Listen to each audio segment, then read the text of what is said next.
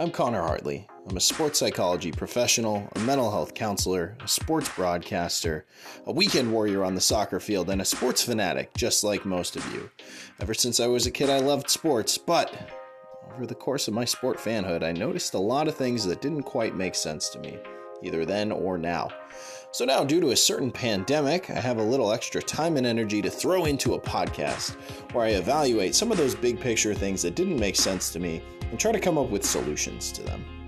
Now, I'm approaching my solutions from the should perspective because I find that tradition, special interests, and money often get in the way of what could happen and give us bad answers to complex problems.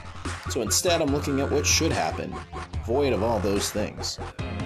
I'll be having special guests on every episode where we'll debate a plan that I come up with and decide whether or not it'll actually fix the problem it's intending to address.